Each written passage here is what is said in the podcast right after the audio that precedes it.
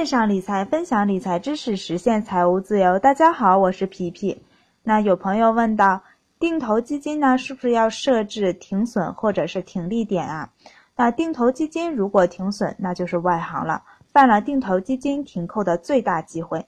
那定投基金呢，就是要在同一段时间内积累足够多的份额，并且摊平成本，大跌大买，小跌小买，只停利不停损。在之前的文章里面有写到，嗯，何时开始买基金的收益比较大？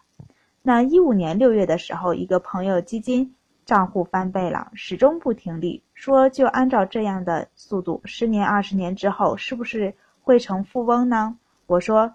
你翻开股市看一下，中国股市从成立到现在的走势大起大落，说不准十年后竹篮打水一场空，什么都没有了。该停利的时候就要果断停利。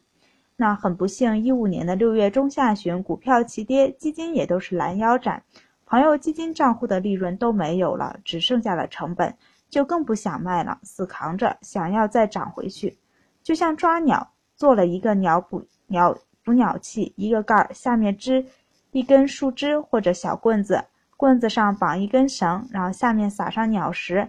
鸟飞进来觅食，一拉棍子就将鸟困住。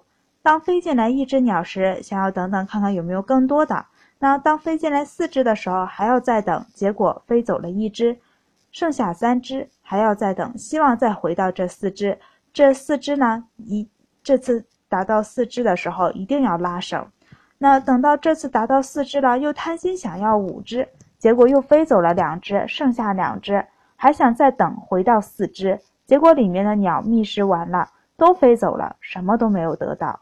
道理很简单，别太贪心。很多人过不了贪心这一关，包括我自己，谁不喜欢收益更高一些呢？所以在投资之前，我一定会制定好投资计划，什么时候止盈，到达该止盈的位置就纪律性的止盈。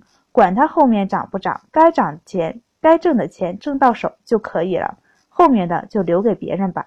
重要的不是挣了多少，而是复利循环的挣。什么时候是停利的最好时间呢？说说实在的，我也不太清楚。挣够了就开始分批卖就可以了。那我一般会用这四种方法去卖。一呢是震荡的行情。那一般百分之五或者是百分之十就会将利润赎回。那比如里面成本是一万块钱，已经盈利了一千，那卖掉多少份额？份额能换取这一千元呢？剩下的还在里面，然后继续定投。如果投资的金额比较大，随便涨个百分之五，收益就上万了，那就提前赎回利润好了，也未尝不可。也就是重收益轻报酬率。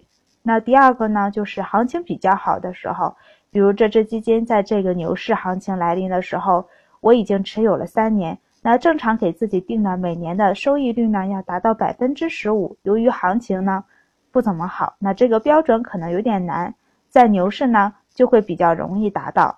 那持有三年呢，至少要达到百分之四十五的利润，我才会考虑分批卖出，比如先卖出三分之一。涨百分之十，再卖出一部分，再涨再卖，等行情不好了就清仓，继续开始新的一轮定投计划。那第三种呢，也是行情比较好的时候，可以看自己买的基金主要投资的是哪个指数下的股票。那比如主要投资于创业板的股票，那就看创业板的指数走势。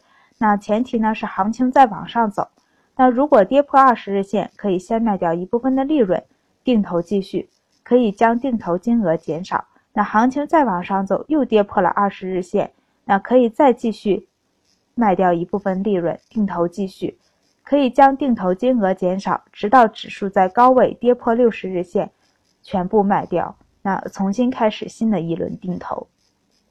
第二和第三种方法呢，对市场要有一定的分析能力，对市场的起伏有一定的感觉。那比如第三种方法，因为跌破六十日线去判断呢不够敏感，还需要加入其他的判断方法进去。这个呢就要大家平时多积累，多主动性的学习了。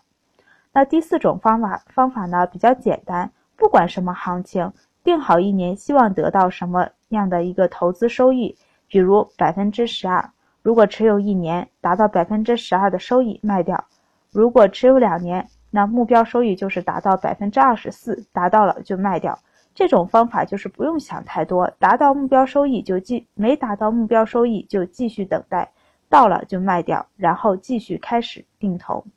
有的朋友可能会问，怎么没有下跌的行情？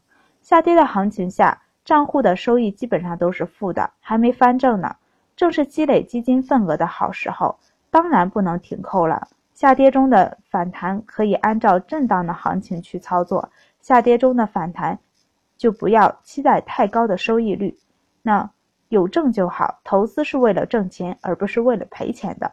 不管采用什么方法停利，一定要不一定不要捂着，一定要停利。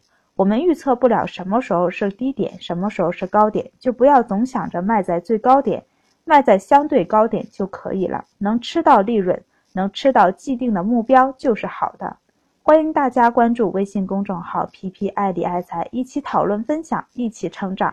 投资的道路上不独来独往，千种人，千种观点。以上只是个人谬论哦。